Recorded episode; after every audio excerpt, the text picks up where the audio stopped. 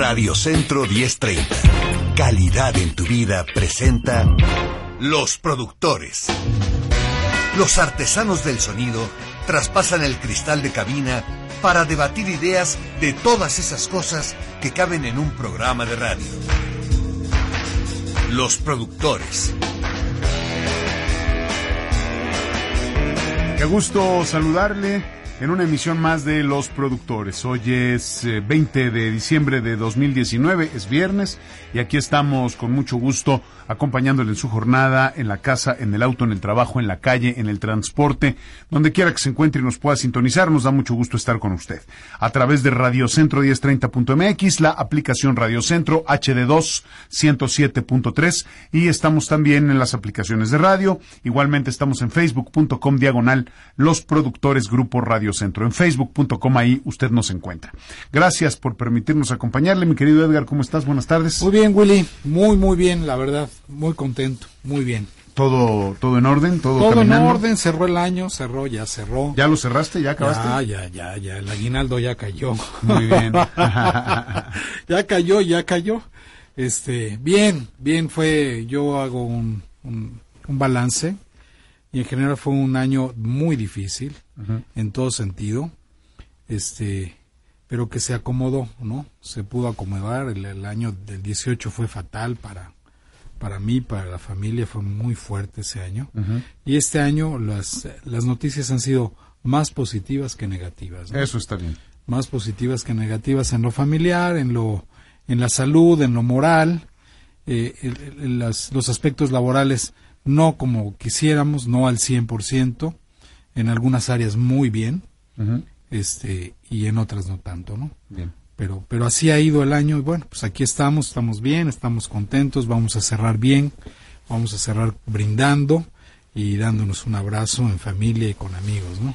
Eso es lo más importante, sí, ¿no? Eso es sí. lo que busca uno siempre, poder mantener la presencia de los seres queridos, ¿no? Alargarla durante la vida lo más que se pueda, sobre todo las personas que lo pueden hacer, ¿no? No todo el mundo tiene la dicha de estar cerca de su familia, no todo el mundo tiene los vínculos bien cerrados, reafirmados, arraigados, ¿no? Bien pegados, por decirlo de alguna manera, desgraciadamente no, pero quienes pueden, la verdad es que es muy importante. Yo siempre deseo que el balance que haga la gente en este año, pues en general que el resultado sea más positivo, que se incline hacia lo bueno.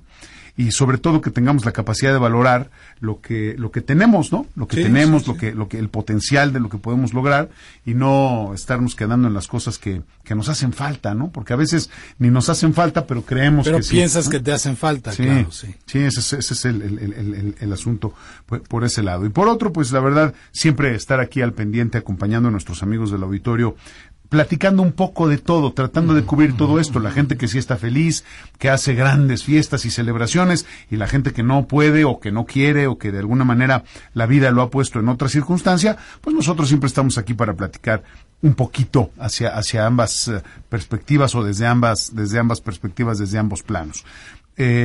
Sí, un año complejo, mientras sea positivo en las cosas que uno puede cambiar, pues con eso basta, ¿no? Porque las que uno no puede cambiar, ni para qué desgastarse. ¿Qué puedes hacer, no? Nada. No se puede cambiar, no se puede. Nada, punto, ¿no? Absolutamente. Sí. Pero entenderlo, mi querido Edgar, es muy complicado. Sí. Entenderlo es algo que de verdad nos cuesta mucho trabajo. Pero aquí estamos, y el día de hoy que queremos hacer un programa pues mucho más suavecito, más agradable, menos en la idea de analizar la realidad para comprendernos mejor y esas cosas que tratamos de hacer a lo largo de todo el año. Hoy lo que queremos es hablar un poquito del disfrute, ¿no? De la comida, de estos ingredientes que forman parte, que construyen la celebración y que necesariamente están al centro de todo convivio, y que tiene que ver con la comida, mi querido Edgar. Yo siempre he dicho, a veces en broma y a veces no, pero que cuando el hombre logró dominar el fuego, empezó la civilización. Así cuando es, se sentó alrededor del fuego. Gran transformación, ¿no? Es la gran transformación en todo sentido. Cuando se sentó alrededor del fuego, empezó a platicar, empezó a conversar, empezó a construir la sociedad, empezó a crear ideas, a generar conocimiento, y mira hoy cómo estamos, ¿no? Y a cocinar.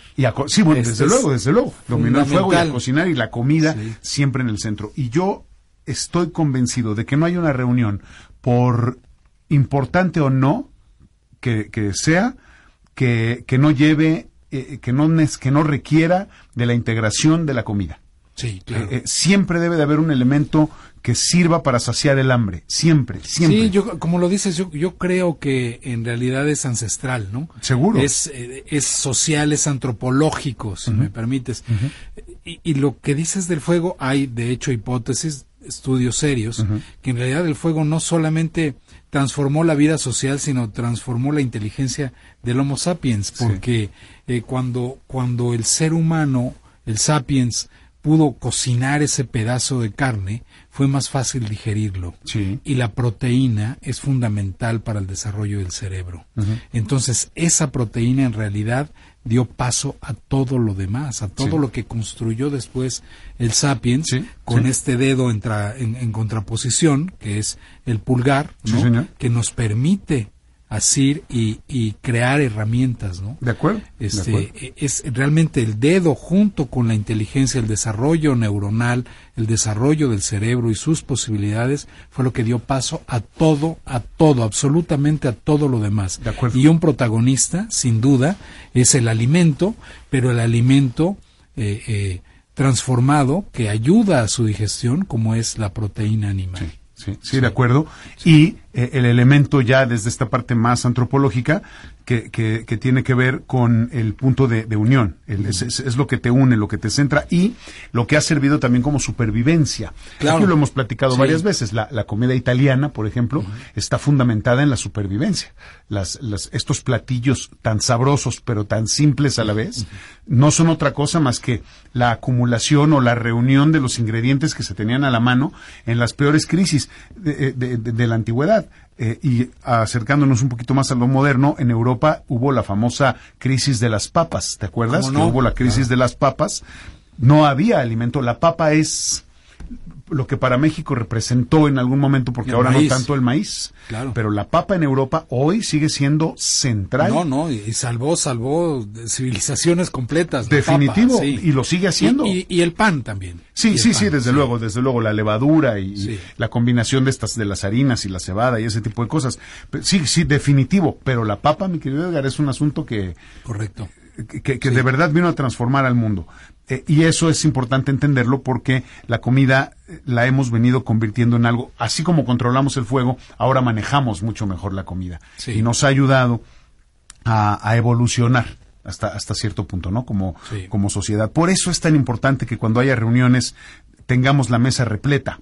En la medida de lo posible. Sí. Y por eso es importante que tú traigas el platillo originario de tu tribu y yo traiga el platillo originario de la mía y que nos sentemos a compartir y que te diga, mira, te doy de lo que yo hago con amor para mi gente, aquí vengo a compartirlo y te lo ofrezco. Sí, es un trueque, ¿no? En realidad es un trueque, sí. Por eso los grandes cocineros y los cocineros de alta escuela y los tradicionales, no los que se graduaron con honores y con medallas, siempre hablan de la importancia del amor y del afecto que le tienes que poner a la comida. Ah, claro. Y porque preparar y darle de comer, quitarle el hambre a la gente, es un acto más allá de un acto de amor, ¿no? Es un acto humano de solidaridad, de compasión, de entrega, claro. ¿No? Porque estás dejando algo tuyo ahí. Sí. Es muy interesante. No, como no, bueno, se dice inclusive que si haces tamales, si cocinas tamales, si estás enojado, los tamales no se cuecen. No se hacen, ¿no? Sí. Es posible y yo he sabido que gente que los ha hecho y ha sucedido tal evento, efectivamente quedan sin esa cocción necesaria, vaporosa, ¿no? Qué interesante. Yo creo que pasa, el sazón tiene que ver seguramente con eso y con la energía que tienes, con cómo estás, tus manos están sudando, ¿no? Claro. Por más que te las laves, y estén limpias, las manos están trabajando y ese sazón queda, ¿no? Sí, yo por eso cuando voy a un restaurante o algún lugar, es una taquería y la salsa pica mucho, siempre le pregunto, oiga, ¿qué estaba enojado? ¿Qué le hizo? Estaba muy enojado, ¿qué le hicieron al taquero? Claro. Oiga, no, que está bravísimo esto. Está bravo, es un poco en broma, pero, claro, pero tiene que ver, ¿no? Tiene que ver. Bien, nos están diciendo que ya tenemos en la línea para empezar. ¿Quién está con nosotros? La chef Mónica Solís está con nosotros en la línea para hablar, pues, precisamente de estas ideas gastronómicas para la temporada decembrina, para la temporada navideña y de fin de año, de inicio de una nueva época. Porque esta temporada, Edgar, chef Mónica, amigos del auditorio, se extiende hasta, pues, casi hasta febrero, ¿no? Hasta la Candelaria. Pero eso es lo que decíamos en el programa pasado, que eso es fundamental. Sí, hay que parar parar ya, una vez entrando diciembre, punto 1 de diciembre, parar, de verdad, relajarnos como sociedad, sí, y encontrar el camino del disfrute, de la mesa, de los amigos, de la convivencia, del abrazo, de la sonrisa, ¿no? Ver que la vida a veces no es tan seria como parece, ¿no? Claro. O como nos la hemos formado. En cambio, si agarramos ya ese periodo de diciembre y nos vamos hasta Reyes y partimos la rosca, pues qué bueno, es una tregua, es una tregua del 10% de un año, ¿no? Oye, no es nada. Oye, no es nada, si 12 meses, uno, te lo echas, pues disfrutando y bailando y gozando, es bastante razonable. Y otro de verano, pues ya 20%, oye, es bastante razonable. Me parece muy balanceado, muy equilibrado, porque, por ejemplo, en contrario, tú dices hay que parar todo el mes, me parece, sí, por supuesto, sí, extraordinaria idea. ¿Cuánto dura el carnaval antes de entrar al tema de la cuaresma y de la reflexión y de todo este tipo de cosas que tiene que ver con la Semana Mayor? Son 8 o 10 días, ¿no?, de carnaval. Es, sí, ¿qué es eso, sí, no? Te sueltas, es el festival de la carne. Así y luego es, ya regresamos a la reflexión, a la introducción, ¿no?, a la contrición, a todo ese tipo de cosas. Que son ancestrales los carnavales, sí, son antropológicos. Sí, van con el ciclo de la vida. Hombre. Van con el ciclo de la vida y hay que entrar al desorden para volver a poner orden, ¿no? Claro. Es exactamente, ese es el cierre del carnaval, ¿no? Sí, y los carnavales regularmente son en febrero porque son los que abren el mundo a la a la primavera, el mundo a lo que viene a nacer, ¿no? Sí, sí. Chef Mónica Solís, buenas tardes. ¿Qué vamos a preparar para estas temporadas, para estas fiestas? Me da muchísimo gusto saludarlos, Willy y Edgar, pues una vez más aquí compartiendo de la magia de la Navidad en la cocina, que pues ya creo que ya más de uno estamos muy, muy alistados con la lista de compras, literalmente. Sí. Vamos a hacer nuestra compra para tener pues una mesa llena de cosas y de viandas muy ricas. Pues aquí en México realmente pues se acostumbra un buen pavo o el guajolote, como diríamos, siempre es época muy festiva en donde de varias maneras se puede preparar este tradicional platillo que pues prácticamente se come durante esta época, exclusivamente esta época del año, el pavo, ¿no? Sí. Puede ser salado, puede ser dulce. Sí, yo veo que en realidad la mesa de Navidad es una mesa con influencia muy europea, ¿no? Esa es la verdad. Así es. Bueno, el otro día platicábamos entre varios colegas y decíamos, bueno, en toda la República tenemos tanta gastronomía tan bonita y tan variada que depende de dónde estemos parados, pero sí, bueno, hay gente que se cenará un muy buen pozole, habrá gente que se cenará unos muy buenos tamales, habrá gente que hará, como decimos ahorita, un buen pavo, que es una influencia muy europea, pero Oye, Mónica, perdón que te interrumpa, pero la influencia europea con respecto al pavo es la preparación y la mezcla de los ingredientes. No, y el pavo mismo. No, porque el pavo existe en América. Es que el pavo es uno y el guajolote es otro. El guajolote, sí, probablemente ahí habría que dejarlo claro, tienes razón.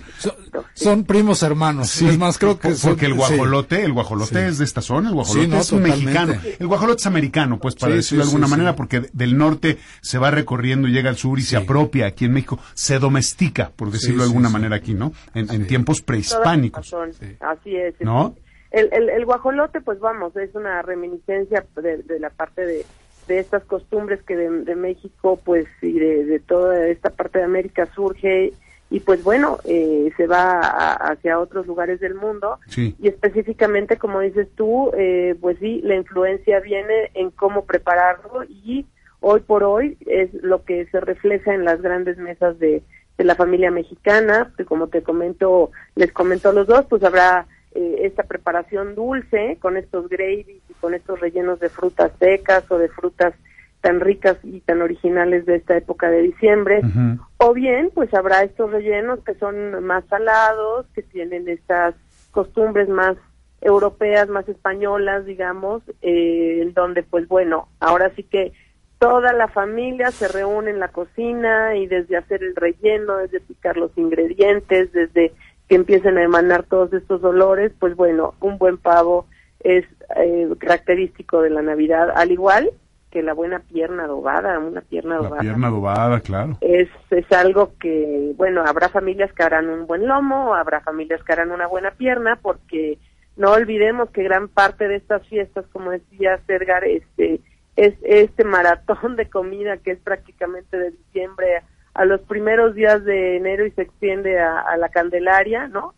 Pero, pues sí, tenemos esta pierna adobada que, pues el día 25 todo mundo estamos deseando este recalentado delicioso para comentar el punto de la festividad y seguir felicitando a los familiares que no pudimos reunirnos el 24, pero tenemos la dicha de verlos el 25, ¿no? Claro.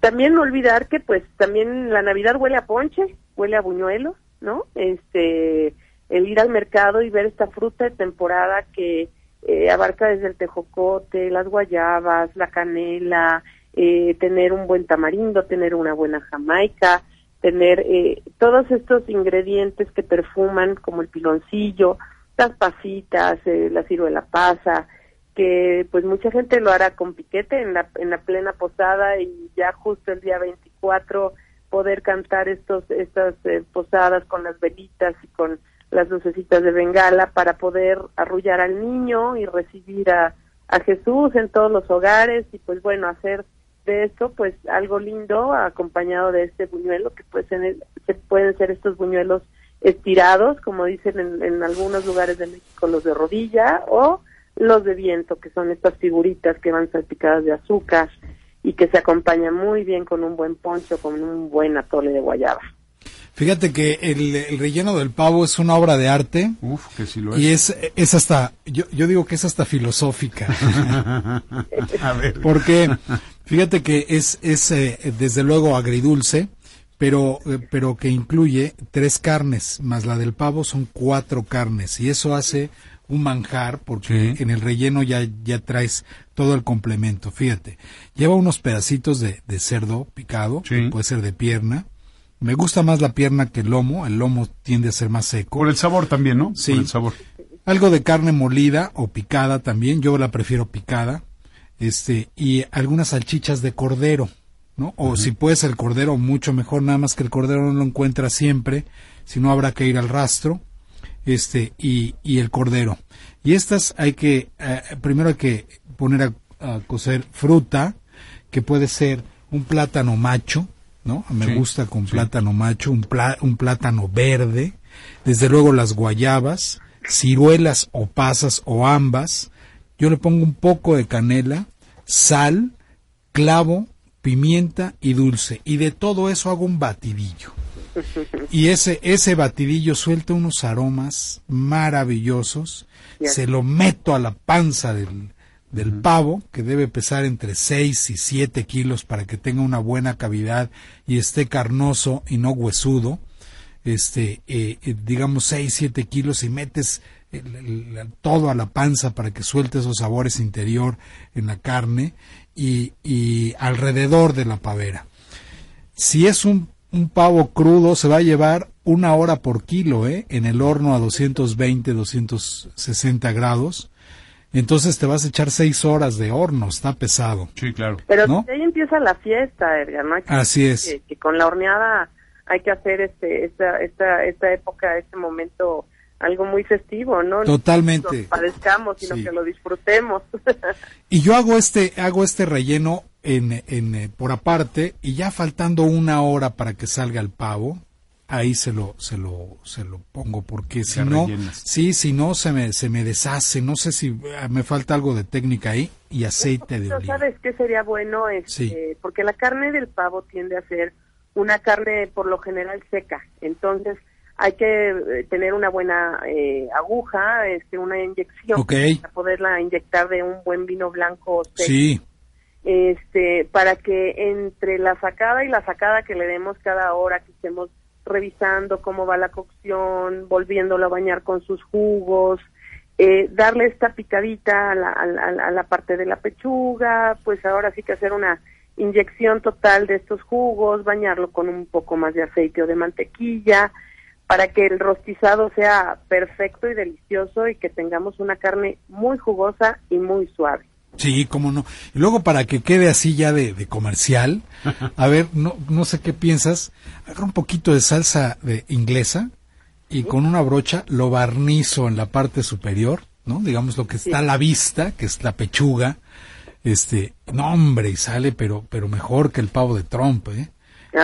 Sí, no, se ve, pero... Ya existen muchos aditamentos, Edgar, para hacer un buen rostizado. En muchos supermercados encontraremos estas bolsas, en las cuales pues se puede introducir esta de 6 o 7 kilos, que es un peso bastante correcto para un buen rendimiento, porque no nada más vamos a servir pavo, vamos a servir la pasta, o vamos a servir una ensalada, o vamos a servir este puré de papa, pero estas bolsas de rostizado sirven precisamente para que quede así como de revista, ¿no? Que hay gente que tiene sus platos muy bonitos para llevar todo esta preparación completa y trincharlo y rebanarlo en la mesa, o habrá gente que pues ya lo cocinará y lo rebanará de una forma muy artística y lo presentará también en una mesa como de buffet, ¿no?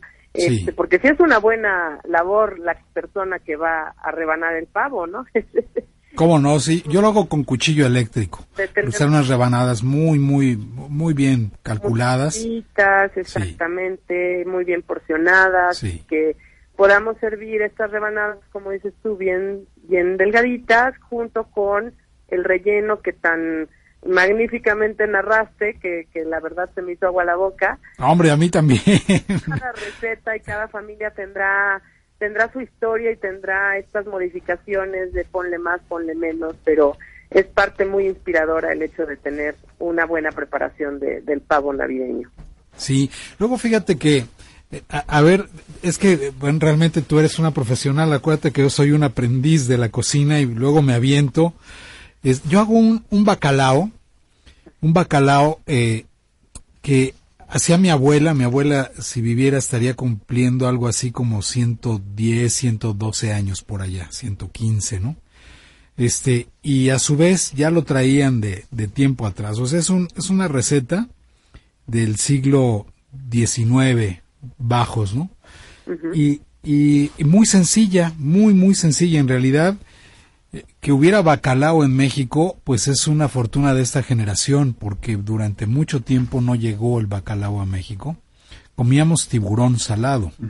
Sí, de hecho, lo ibas a comprar a la Merced y lo colgaban con un foco atrás para que vieras que no tenía espina y que era que no era pieza negra de tiburón y la cosa. Bueno, comimos tiburón mucho tiempo, pero ya cuando se abrió el Tratado de Libre Comercio hacia el 94, pudimos tener un bacalao que es todo un ritual, la caza del bacalao. El bacalao todavía es un pescado, un pez, que se caza, que no se cultiva.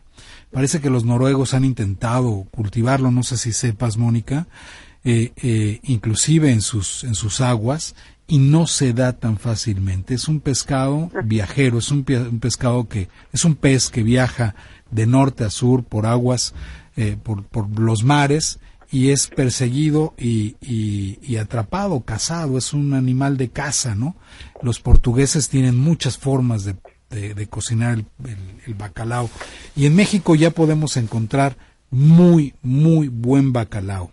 Sí, entonces, hay grandes casas que traen unos bacalaos maravillosos que, bueno, también hay que saberlo comprar, porque a veces nos dan, como dices tú, gato por liebre, pero sí hay que saber seleccionar un buen trozo que tenga una buena cantidad de carne, saberlo desalar, saber que por el olor pueda ser un producto fresco, un producto de muy buena calidad. Sobre todo, como dices, de los principales productores es los noruegos, que realmente traen un producto excepcional y no hay que perder de foco que hay que irlo a comprar, porque en estas fechas se agota rápidamente. Sí, hasta los portugueses compran bacalao noruego.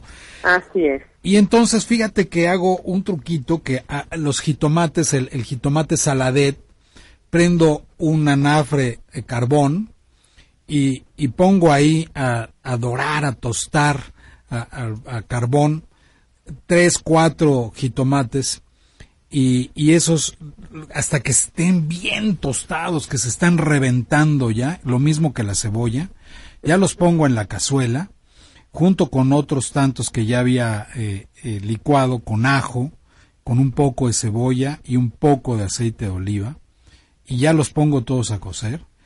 Y el bacalao, que ya lo desalé 3 días antes cambiándole el agua, y ya lo desmenucé, le quité el mayor número de espinas, lo hago con las manos, hay que hacerlo así con las manos, sí. Y lo suelto en ese jitomate que antes hice un cocidito de oliva y perejil y cebolla, que es la base de la cocina española, y vámonos a que este caldo prácticamente de jitomates, hierba, se cueza, agarre los sabores, y ahí suelto el pescado. En ese caldo caliente, hirviendo a que se mezcle todo, le vuelvo a aplicar aceite de oliva, y ya después vienen los ingredientes que hacen la magia, ¿no? Como es los piñones, las almendras, las alcaparras, es fundamental, las papitas cambray peladas, que la papita aquí tiene una función que es todavía quitarle el exceso de sal, si por algo quedara, ¿no? Así es, no hay que olvidar que uno de los complementos pues más característicos es que tengamos un buen pimiento morrón o pimiento morrón de piquillo, y que tengamos en la cocina mexicana estos chiles güeros que se buscan tanto para poder hacer el complemento pues picosito, ligero de la cocina mexicana, que hacen muy coqueto este plato, muy muy muy diferente, y que también para las tortas, nuevamente el recalentado, pues son muy muy buscados. Sí, pues te digo que ese secreto está en los jitomates tostados al carbón, ¿no? Qué delicia. Que le da, ¿sabes? Tiene ese pescado, tiene un toquecito abajo profundo de eso, de hecho a la leña, de hecho al carbón. Claro. Pues, y lo hago además en cazuelas de barro, de estas cazuelas como que son como paelleras, que voy a aventarme el comercial, que las venden en la europea, de barro. Hijo, ese es otro momento maravilloso, o las mismas cazuelas que tenemos de nuestros grandes artesanos, pero sí, esto que estás diciendo del bacalao es bien importante, porque este saborcito hecho como muy artesanalmente, entre lo carbonizado, entre la leña, entre el barro, hace que es que un sabor delicioso, independientemente de todos estos jugos que se recogen con todo este recaudo que tan magistralmente acabas de mencionar, pues es parte de esta artesanía que se hace prácticamente 2 veces al año, que lo haremos en la Navidad, y que mucha gente lo practicará durante la época de Semana Santa, ¿no? Entonces sí son platillos muy tradicionales, que son muy buscados y que son característicos de la mesa mexicana.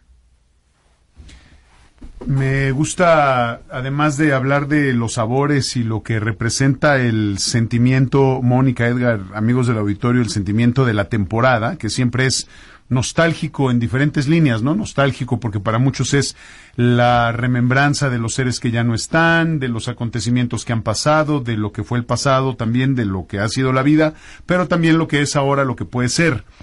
Y hay varios temas que a mí me gusta hablar, independientemente de la preparación o el trabajo de la cocina, y tiene que ver con el ritual, lo que significa, porque es intrínseco. Siempre que hablas, por ejemplo, tú decías, Edgar, cómo organizas tu cocina. Mónica, tú debes de tener, pues como chef, tienes una organización específica y hay una jerarquía. Sí. Y en la familia, la comida ha sido también un importante organizador de la sociedad, y nos ha sido un continente, ¿no? Me refiero a que, pues no cualquiera puede rebanar el pavo. Entonces, rebana el pavo o quien es el mero mero de la cocina, o a quien se le da el privilegio de rebanar el pavo, ¿no? Que es una distinción en el grupo, en la familia o en los invitados, y eso es muy interesante. Cómo la misma comida te divide. Cuando sientas a los invitados a la mesa, no los sientas nada más así a capricho, y siempre el anfitrión te tiene que decir, tú te sientas aquí, tú te sientas acá, cómo organizas. Sí, tiene un orden, hay una semiótica, ¿no? Seguro. De la, ¿verdad? Y claro, una proxémica. Sí, sí. Junto a quién te sientas, ¿no? Sin duda. Y la otra parte que tiene que ver con la ciencia gastronómica. Yo recuerdo... Hace muchos años la revista Science hizo un reportaje muy interesante sobre un árbol en donde cada una de las ramas se unía, cada una de las ramas de este gran árbol, digamos, o de esta gran autopista que tenía muchos carriles. Los carriles iban avanzando cada uno y cada carril representaba un alimento, un ingrediente o un alimento, ¿no? Por decir algo, los garbanzos, el queso azul, es decir, de los alimentos básicos de la cocina en el mundo.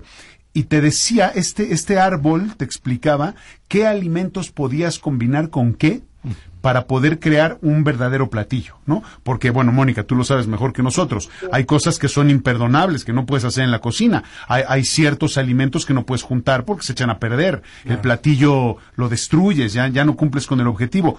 Y hay otros elementos, alimentos, ingredientes, que unidos generan una combinación y sabores que son extraordinarios. Pero eso es la ciencia de la gastronomía, ¿no, Mónica?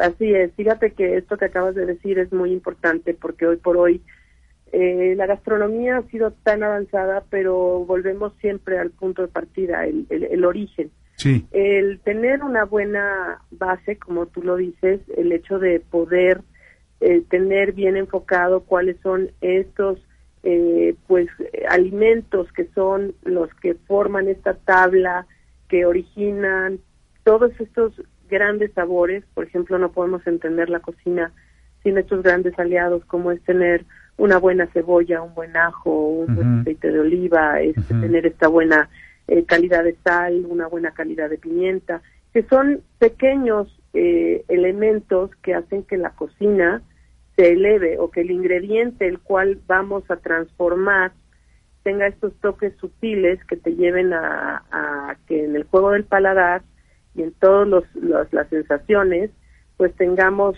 una experiencia maravillosa, pues tanto de gusto, olfato, tacto, vista. Es una comunión de ideas y comunión de cosas en las cuales, pues yo creo que un buen chef no enmascara un sabor, lo lleva hacia la parte más sublime y no podemos perdernos también en esto que está sumamente decorado, sino yo creo que lo que menos es más, sobre todo en nuestra gastronomía mexicana, que tenemos unos grandes sabores, tanto en la presencia de las verduras como en la presencia de las frutas. Creo que lo único que tenemos que hacer es elevar un poco más y llevar estos pequeños grandes secretos, como también lo dice Edgar, de que todas las recetas en México llevan un árbol genealógico y van trascendiendo de la bisabuela a la abuela, de la abuela a la madre, de la madre a la hija, y así van haciéndose. Y yo siempre he dicho, y soy una defensora, de que hay que compartir las recetas. La única manera en que prevalezca la cultura gastronómica de un país y de tener esta identidad y esta tradición culinaria que nos ha llevado ahorita a primerísimo plano, es primero investigarla, compartirla, ejecutarla y pues demandarla. Ahora sí que los mexicanos tenemos que tener muy bien entrenado el paladar para poder sentarnos y evaluar a pues grandes colegas que hoy por hoy en sus restaurantes hacen muestras a nivel internacional, y que pues hemos tenido esa constante de poder hacer festejos navideños en Europa o en Estados Unidos o en lugares como en Asia, y llevar un pedacito de México a través del paladar, a través de los sentidos. Sí, claro. Sin duda. Mónica, si tuviéramos que pensar en un platillo, suponiendo que se acabara el pavo y se acabaran los romeritos y se acabara el lomo y la pierna, ¿qué sugerirías cocinar para esta Navidad? Alguien que diga, ya, llevamos 40 años comiendo lo mismo todos los años. Vamos a hacer otra cosa, sí, lo han por intentado favor. Algunas familias. Seguramente, pero yo sé que es difícil y además no se trata de llevar la contraria. Además uno espera con especial interés, cariño y antojo esta temporada, porque vienen sabores que durante todo el año no se pueden disfrutar. Pero pensando que pudiéramos hacer eso y decir, bueno, a ver, este año no va a haber nada de lo tradicional, vamos a cambiar, vamos a iniciar una nueva historia. ¿Qué podríamos cocinar? Depende de dónde estés parado y dónde estés también vacacionando, porque es una época estar en casa o estar de vacaciones, y mucha gente tiene el privilegio de poder cocinar en el destino en donde esté. Mira, los que estamos a veces en la playa podemos ir a conseguir un muy buen pescado y hacer algún grandísimo pescado a la sal, o hacer un pescado en jugos de verduras así deliciosos al horno, en mantequilla de piñón. O sea, podemos hacer algo muy sutil, muy rico, en el cual, pues bueno, se presta a esta tradición en donde estés, si estás en una costa, si estás en una playa. Pero no olvidemos que también podemos hacer un gran corte de res, un filete, un prime rib, en estos jugos, con un gravy delicioso, con un puré de papa, o poder, ¿por qué no? Hay mucha gente que puede hacer alguna, dependiendo del presupuesto, se ponen a hacer estas aves rellenas, ¿no? Sí. De alguna farsa, de algún relleno, puede ser con castañas, puede ser con frutos secos, que llevan menos cantidad de trabajo, o también una ave que puede ser adobada, porque hay personas que le gusta mucho conservar la tradición. Hay lugares del país en los cuales pues se hacen estos moles coloraditos, moles amarillos, que pueden ser también muy festivos.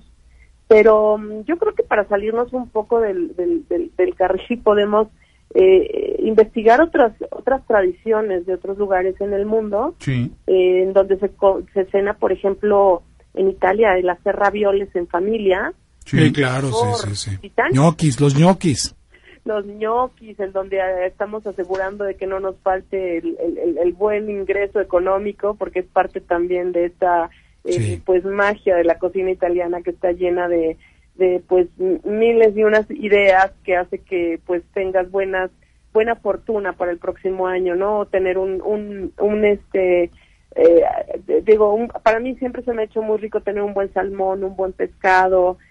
¿Por qué no irnos al mundo de las pastas, irnos al mundo de las ensaladas? En donde también hacemos que la cocina no sea tan pesada, sino que sea un acto familiar, claro. Que sea un acto bonito. Digo, la magia de también a veces romper con el estereotipo y tener, a veces estamos en alguna casa de campo y decimos, bueno, en este lugar se acostumbran buenos tamales, se acostumbran buenos ponches, se acostumbra un buen pozole, se acostumbra, o sea, una buena mesa mexicana que no implique pues tanto batallar. Puedes hacer cosas muy interesantes.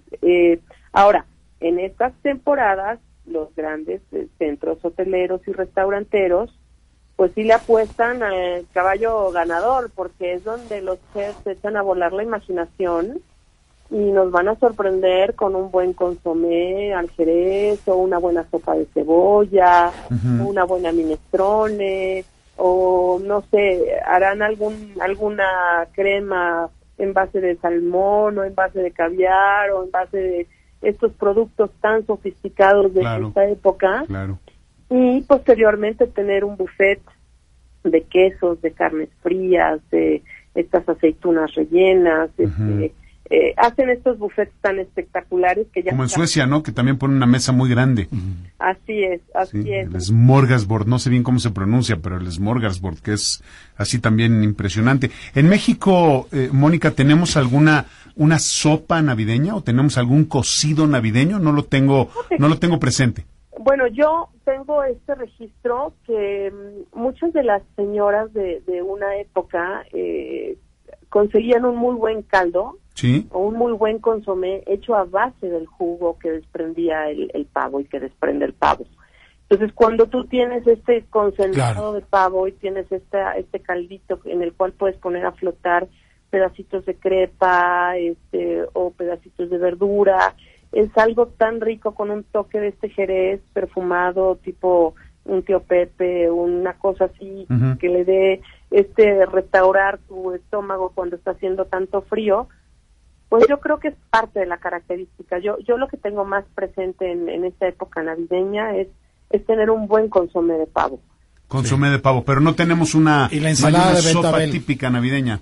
No. ¿No, verdad? No, sopa típica. Tal no lo hay, que yo tenga registrado así de que haya una sopa específica, pues no. No, ¿verdad? Si no la ubico yo tampoco.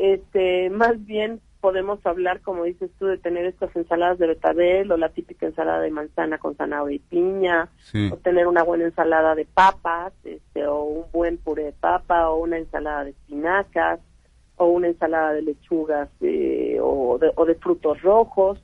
Hay tanta variedad, o poder hacer mano de la jícama tan característica de esta temporada, pero así sopa como tal, pues no, más bien como que nos la robamos de otros lugares del mundo, sí, y podemos empezar con estos, puede ser hasta un mismo caldito de camarón, puede ser, como te digo, una muy buena sopa, una vichyssoise, que son estas... Oye, se me está ocurriendo una sopa de pan viejo.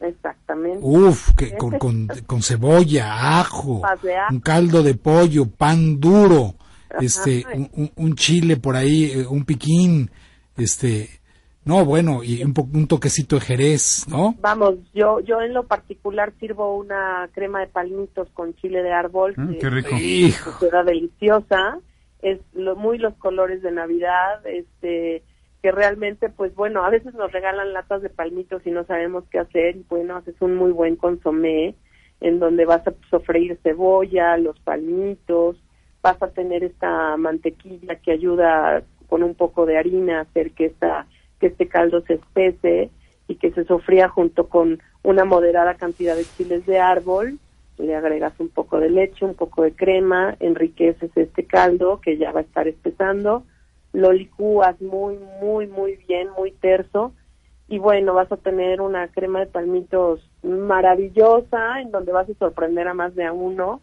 y pues puede ser también un muy buen abrir de boca para cuando tenemos este servicio muy formal en la mesa. Claro. Acuérdense que podemos tener un servicio súper formal, o podemos tener un servicio en el cual cada quien se sirve la porción y el platillo seleccionado, porque hay familias que ponen el menú con el primer tiempo, segundo tiempo, la guarnición, la mesa de postres, o sea, como que es un servicio ya emplatado en sí, mesa, o bien, pues la practicidad de un buffet que requiere muchísimo más trabajo, muchísimo más elementos, muchísimo más esmero en no tener desocupadas las viandas, porque pues se desangela la mesa, ¿no? Hay que estarlo atendiendo y procurando que el platillo esté caliente, que el platillo esté con su guarnición correcta, para poderlo servir y servir y servir las veces que sean necesarias, porque es una noche en donde se come y se come mucho. Claro, sí, seguro. Así es. Pues yo creo que toda esta tradición desde ir a comprar, yo como les decía al inicio de mi intervención, es tener buen producto, tener una buena planeación, tener un buen presupuesto, esto es muy importante. Si lo hacemos en familia, pues a ver si se va a dividir el costo de esta cena entre todos los, ahora sí que acuden a este festejo, o bien habrá alguien que encabece año con año este festejo y pues adquiere el compromiso de cubrirlo, pero sí hay presupuestos que se elevan muchísimo, porque la materia prima así lo dice, porque se encarecen algunos productos por la demanda, pero sí hay que tener una muy buena planeación del día a día para que no nos ganen las prisas y no llegar agotados a esta celebración, que pues tenemos que estar muy despiertos, muy en convivencia, muy alertas, y yo creo, como les digo, este festejo empieza desde que empezamos con la preparación y con la selección del producto. Y pues culmina, como dice Edgar, pues hasta la tamaliza, yo creo que del mes de febrero, ¿no? Porque ya después nos tendremos que poner en forma para poder tener esta cuestión saludable del resto del año, ¿no? Es un poquito destramparnos, pasarla bien, contar las anécdotas y también tomar mucha natación, porque es la época en la que compartimos y escribimos un montón de recetas. Claro. Mónica Solís, chef Mónica Solís, muchas gracias por haber compartido con nosotros toda este momento, esta plática, esta conversación. Muchas felicidades, disfruta por favor muchísimo estas fiestas y seguimos en contacto. Esperamos hablar nuevamente sobre muchos otros temas que tienen que ver con la comida y otras cosas. Gracias, Mónica. Con muchísimo gusto, les mando todo mi cariño, muchos saludos a ti, Edgar, a ti. Igualmente, que sí. Tengan una fiesta maravillosa y a todos nuestros radioescuchas, pues que compartamos muchos momentos de grandes mesas, de grandes sabores y compartir las recetas y compartir nuestra cultura culinaria en México para todo el mundo, pues siempre ha sido un deleite y pues muchas felicidades. Felices fiestas a todos. Feliz Navidad, Mónica. Feliz año. Un abrazo. Gracias. Igualmente un abrazo a todos. La chef Mónica Solís, usted la conoce, hemos platicado aquí ya varias veces con ella de muchos temas siempre relacionados con la gastronomía y qué interesante, ¿no? Porque te lleva de manera antropológica a revisar, insisto, no solamente lo que ponemos en la mesa, cómo lo ponemos, en qué tiempos ponemos y lo que significa para cada uno de los integrantes de la familia, ¿no? Sí. Cada quien espera con emoción, con ansiedad, con nostalgia, ¿no? Lo que viene y lo que va a pasar en estos días. Y siempre la manifestación aquí en el programa, lo que queremos manifestar es siempre nuestros mejores deseos, siempre que el camino sea lo más llano posible, ¿no? Para poder llegar al destino que cada quien se ha planeado o se ha trazado. ¿Tú qué cenas, Edgar, en esta Navidad? Fíjate que nosotros somos poblanos y ha habido mucha variedad, la verdad. Sí. Por mucho tiempo, por muchos años. Ahora que mamá ya tiene 91 años, ya no cocina. Mira. Y yo siento que hemos perdido gran parte de eso, ¿no? Pero básicamente bacalao era un plato, como lo dije hace rato, fundamental. Los romeritos era otro plato fundamental. La ensalada de betabel. También, muy importante, un puré de camote o de manzana, fundamental. El pavo, yo diría que el pavo lo agregó mi familia alrededor de los años 70 y tantos, Mira, mediados de los 70. Sí, y fue porque cuando era niño yo no comía más que ayocotes. Ayocotes es un platillo poblano, que algún día ya hablaremos de él, y navideño. Y mi hermano mayor dijo... Hoy hay que traer un pavo porque Edgar se la pasa comiendo ayocotes y para que coma otra cosa el niño, ¿no? Y fue que introdujeron el tema del pavo a la casa con este relleno que acabo de decir, que me lo dio, ese relleno me lo enseñó un chef que venía a un programa hace 20 años acá, que se llama Carlo Lai, y fue una vez a la casa a hacer el relleno y desde entonces se quedó como una tradición ese relleno. Bien. Y es lo que pero fundamental, algo de verdad muy importante es el ponche de frutas. Ese ponche es algo que no podemos dejar fuera. Pues mira, para hablar de eso y para tener otra perspectiva y otra visión, para que no sean nada más nuestras recomendaciones, está con nosotros en la línea Maru Mendoza. Maru Mendoza es maestra, pero tiene una receta muy especial sobre cómo hacer un buen ponche. Maru, buenas tardes, bienvenida a Los Productores. Cuéntanos tu receta, por favor. Hola, muy buenas tardes. Mira, pues, como lo mencionaban, el ponche es algo que... se da en esta época, que hay que aprovecharla por toda la variedad de fruta que lleva. Y bueno, te comento cómo se prepara. Es muy sencillo. Tenemos nuestra agua hirviendo con canela y piloncillo, y le vamos a agregar lo que es la caña, el tejocote, la guayaba, un poco de manzana y también, ¿cómo se llama? Perdón, es... Cañas. Tamarindo. Así es. Y bueno, aquí las cantidades es dependiendo de la cantidad que tú quieras realizar de ponche.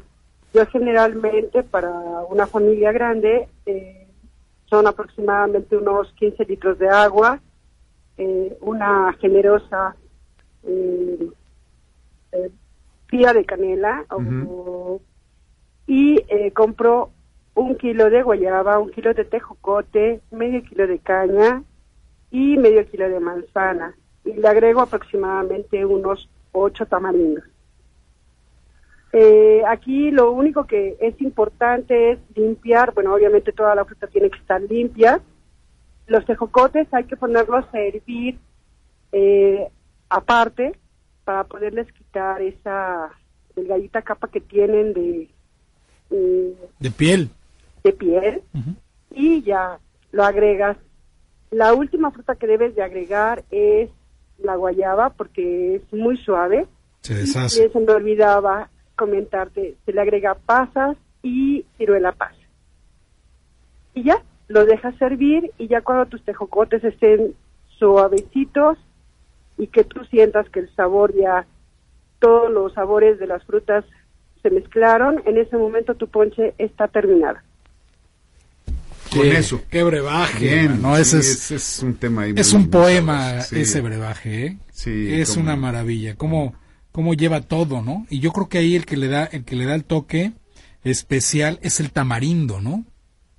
Sí, porque es un sabor ácido, pero tienes que tener cuidado en no pasarte de tamarindo para que no sepa más fuerte que las demás frutas. Ahora, no lleva azúcar sino piloncillo. Así es, y yo te recomiendo que sea del piloncillo pequeño, de color café. Sí, claro. Oscuro. Y con moscos. Ya ves que los conitos algunos traen sus mosquitos, traen, ¿no? Sí. Bueno, proteína hay que entrarle también. Claro, es importante. Claro. Sí. Pues muchísimas gracias. Pues yo les agradezco muchísimo y ojalá para la gente que lo haga le quede espectacular. Oye, Maru, nada más para que quede claro, es una cuestión de sensibilidad, o sea, lo dejas hervir y ahí vas midiendo, le vas probando, vas, ¿no?, moviendo, y tú tienes que decidir en qué momento está en su punto la combinación exacta de todos los ingredientes. Así es, y lo importante es aquí que tú también tienes que medir la cuestión del piloncillo, ¿no? O sea, si te gusta un poco menos dulce o más dulce, bueno, pues ese probar te va a decir, aquí está, el punto exacto. Claro. Muy bien. Pues Maru, como siempre, gracias, muchas gracias por tomar la llamada, por compartir esta receta y vamos a ver cuántos amigos del auditorio la preparan y que nos cuenten cómo les fue. No, pues agradecerles a ustedes y son un gran programa. Gracias, Maru. Gracias. Buena tarde. Gracias. Felicidades, hasta luego. Pues ahí está una receta que me parece simple, bueno, no simple, porque el ponche por sí mismo no es simple, ¿no? Sí. Es una combinación importante, pero sencilla, ¿no? Es muy, sí, ¿cómo decirlo?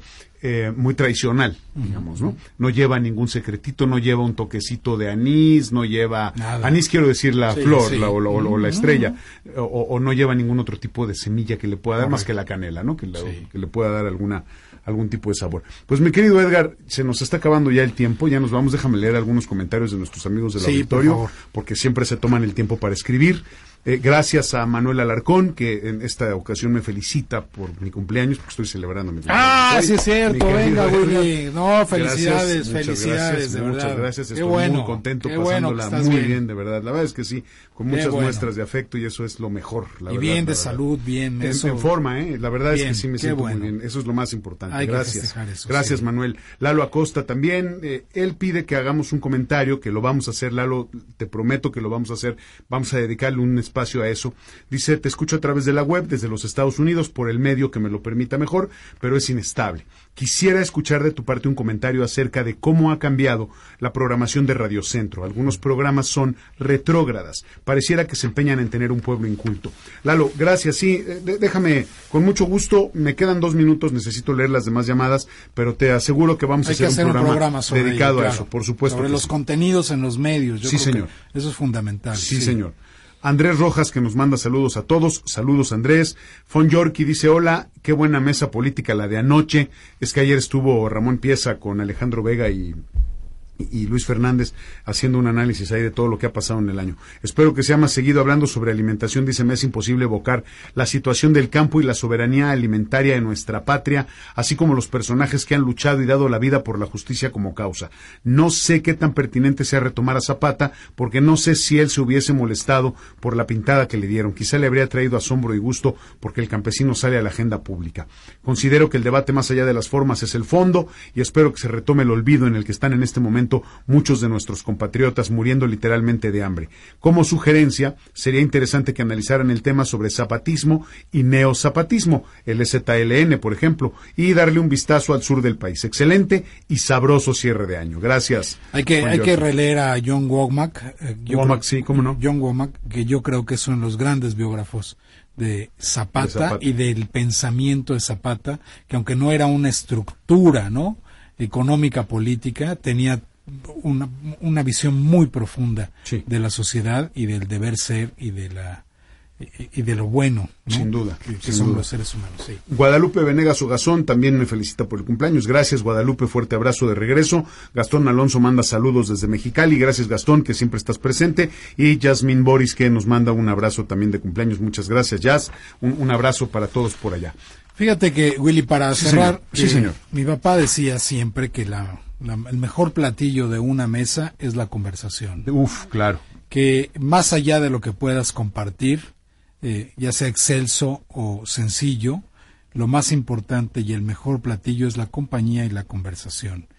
Y en ese sentido, les propongo que a la mesa, en cualquier mesa, pero en la de esta cena del 24 y del 31, se planteen en la mesa temas agradables, anécdotas memorables, quizá nostálgicas, pero agradables. Ser generoso en la mesa es muy importante, ¿no?